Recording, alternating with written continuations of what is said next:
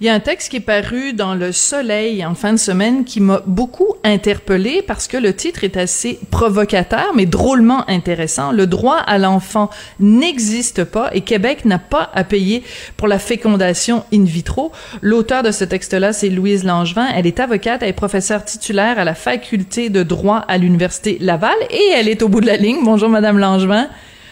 Bonjour, euh, Madame Durocher. Écoutez, très intéressante réflexion euh, que vous avez euh, publiée dans les journaux. Euh, pourquoi est-ce que, selon vous, Québec ne devrait pas payer pour la fécondation in vitro? Vous savez que vous allez vous faire beaucoup d'ennemis avec ce texte-là.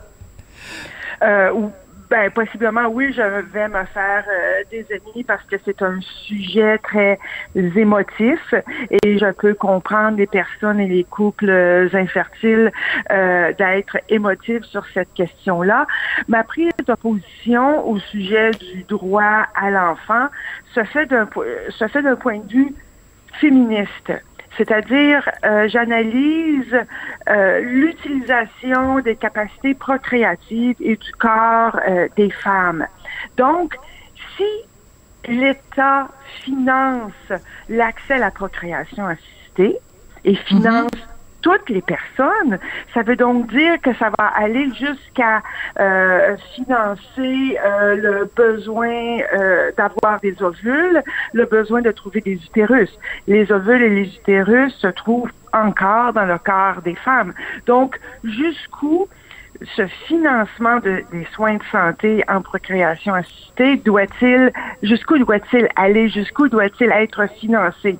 Donc, et ça pose la question de l'utilisation euh, du corps des femmes.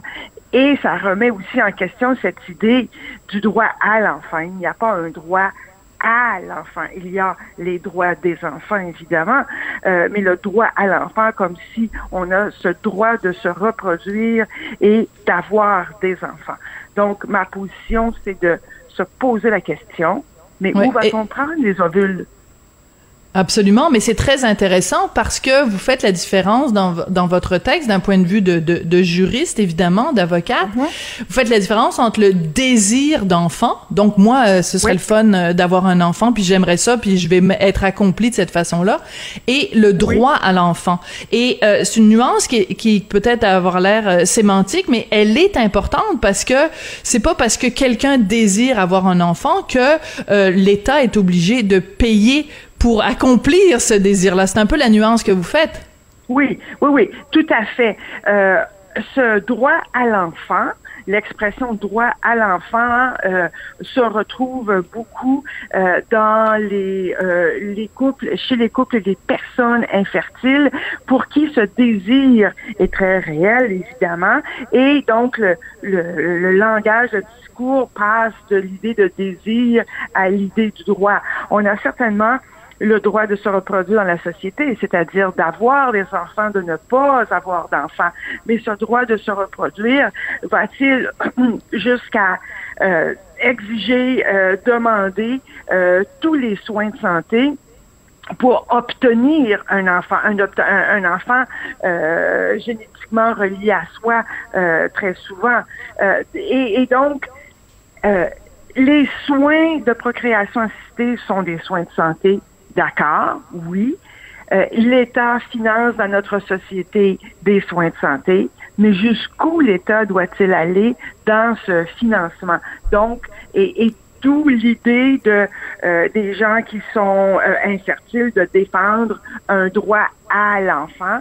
Et ce droit à l'enfant, ben, c'est par des soins euh, fournis par l'État parce que les soins de procréation assistée sont euh, très euh, coûteux, très dispendieux. Absolument. Mais vous posez une question drôlement intéressante, puis vous affirmez quelque chose quand même d'assez fort. Vous dites, ben, c'est, la procréation assistée, ça coûte cher, c'est un soin de santé oui. de luxe, et vous allez même oui. jusqu'à dire, Madame Langevin, que le Québec n'a pas les moyens de se payer. Et vous faites un lien avec la crise de la COVID qui nous a montré que, ben, il y a, plein d'endroits où il y a manquer d'équipement, manquer de personnel. Donc, le, le portrait de du système de santé québécois, c'est on en arrache déjà. Est-ce qu'on a vraiment les moyens de se payer ça? Mais vous savez que vous allez faire crier dans les chaumières parce qu'il y a plein de gens qui vont vous dire, ben, on est capable de marcher puis de mâcher de la gomme en même temps. Oui, on peut se payer un bon système de santé et quand même donner de l'argent pour aider avec la procréation assistée. Ben, c'est un choix qu'on doit faire comme société sur la façon dont on va euh, euh, investir euh, nos taxes nos revenus. Euh, Vous et moi, vous connaissez la, la, réalité du système de santé au Québec. Combien de Québécois et de Québécoises n'ont pas de médecin de famille? Donc, quand vous avez même pas de, de médecin de famille, euh, est-ce que on peut penser à financer ces soins-là qui sont euh, très chers et, et dont les résultats, il faut pas se faire euh, d'illusions euh, on n'obtient pas un enfant euh, à 100% là. Euh, les chances de concevoir un mhm. enfant soi-même sont souvent, lorsqu'il y a des problèmes d'infertilité, sont souvent très minces. Et donc, ça nous amène sur le terrain de l'utérus, c'est-à-dire des mères porteuses. Parce qu'avec une mère porteuse, les chances sont beaucoup plus élevées, mais il faut les trouver, ces mères porteuses. Donc là, ça soulève une autre question. Bon, il y a beaucoup de gens qui, euh, des couples infertiles, qui disent comme argument, euh, ben écoutez, on vit dans une société où si quelqu'un veut se faire euh, ligaturer les trompes, ou si quelqu'un veut se faire faire quick quick, ou si quelqu'un veut se faire avorter, ben le système comme société, on a décidé qu'on payait pour ces frais-là. Alors, si on paye pour des gens qui ne veulent pas avoir d'enfants, pourquoi est-ce qu'on payerait pas aussi pour les gens qui veulent à tout prix avoir un enfant? Surtout qu'on a un problème de fertilité au, Québec. Là, notre taux de, de natalité est pas très élevé. Alors, qu'est-ce que vous répondez à ces gens-là? Ben, je réponds que euh, accoucher, avoir des enfants, ça coûte de l'argent. Hein. Les frais d'obstétrique et de gynécologie sont quand même élevés. Donc, oui, je suis d'accord. Euh, mettre au monde des enfants, il y a des frais. Euh, demander une stérilisation ou, ou un avortement, il y a des frais, oui. Et donc, c'est une question de société. Où veut-on investir notre argent ou pas?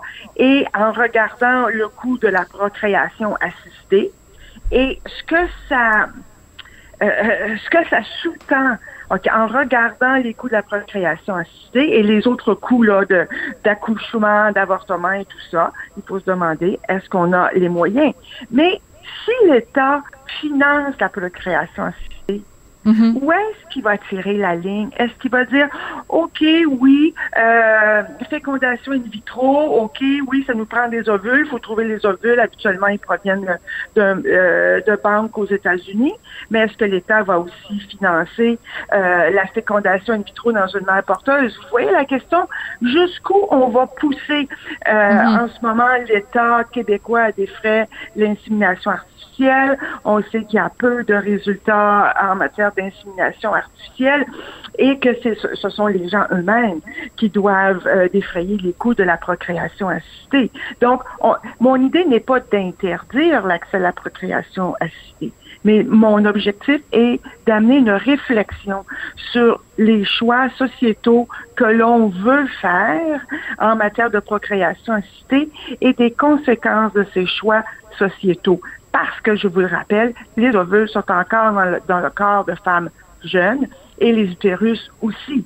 Donc, jusqu'où on doit aller lorsque ces soins de santé sont financés par l'État? C'est une question de choix sociétal. Absolument. Et euh, ben, on rappelle quand même qu'il y a eu, évidemment, il y a déjà eu ce, ce programme euh, de procréation assistée. Vous avez rappelé d'ailleurs les coûts, hein, ça a coûté 74 millions parce que bon, évidemment, plein, plein, plein, plein de gens s'en sont prévalus et tant mieux parce qu'il y a plein d'enfants euh, qu'on côtoie tous les jours au Québec qui sont nés par fécondation in vitro. Maintenant, évidemment, ce programme-là est remboursé par un, un, crédit fiscal. je me demandais juste, Madame Langevin, votre votre texte qui est paru dans le Soleil ce week-end. Avez-vous eu des réactions, des lettres de bêtises de parents qui euh, infertiles? Non?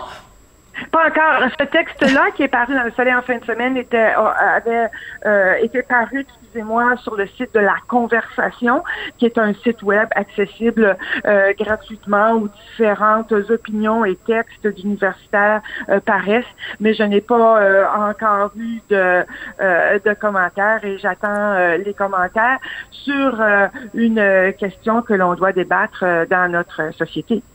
Absolument. Ben, en tout cas, ça a été très intéressant d'en discuter euh, avec vous euh, et, je trouve que ce sont des discussions euh, importantes à avoir, de se poser justement ce genre de questions-là en société, savoir où est-ce qu'on met notre argent, quels sont les choix qu'on fait et ben merci d'avoir contribué à, à ce débat-là. Ben, c'est moi qui vous remercie, Madame Durocher. Louise Langevin, qui est avocate, qui est professeure titulaire à la faculté de droit à l'Université Laval et qui dit, ben, le désir d'enfant, oui, ça existe. Le droit à l'enfance, par contre, ça n'existe pas. Et euh, elle va jusqu'à dire que Québec n'a pas à payer pour la fécondation euh, in vitro. Ben, c'est comme ça que se termine l'émission aujourd'hui. Merci beaucoup d'avoir euh, écouté ça et d'avoir participé, vous aussi, au débat. Ben, je voulais remercier Hugo Veilleux à la recherche et Joannie Henry à la mise en onde à la réalisation. À la prochaine chicane, on se retrouve demain.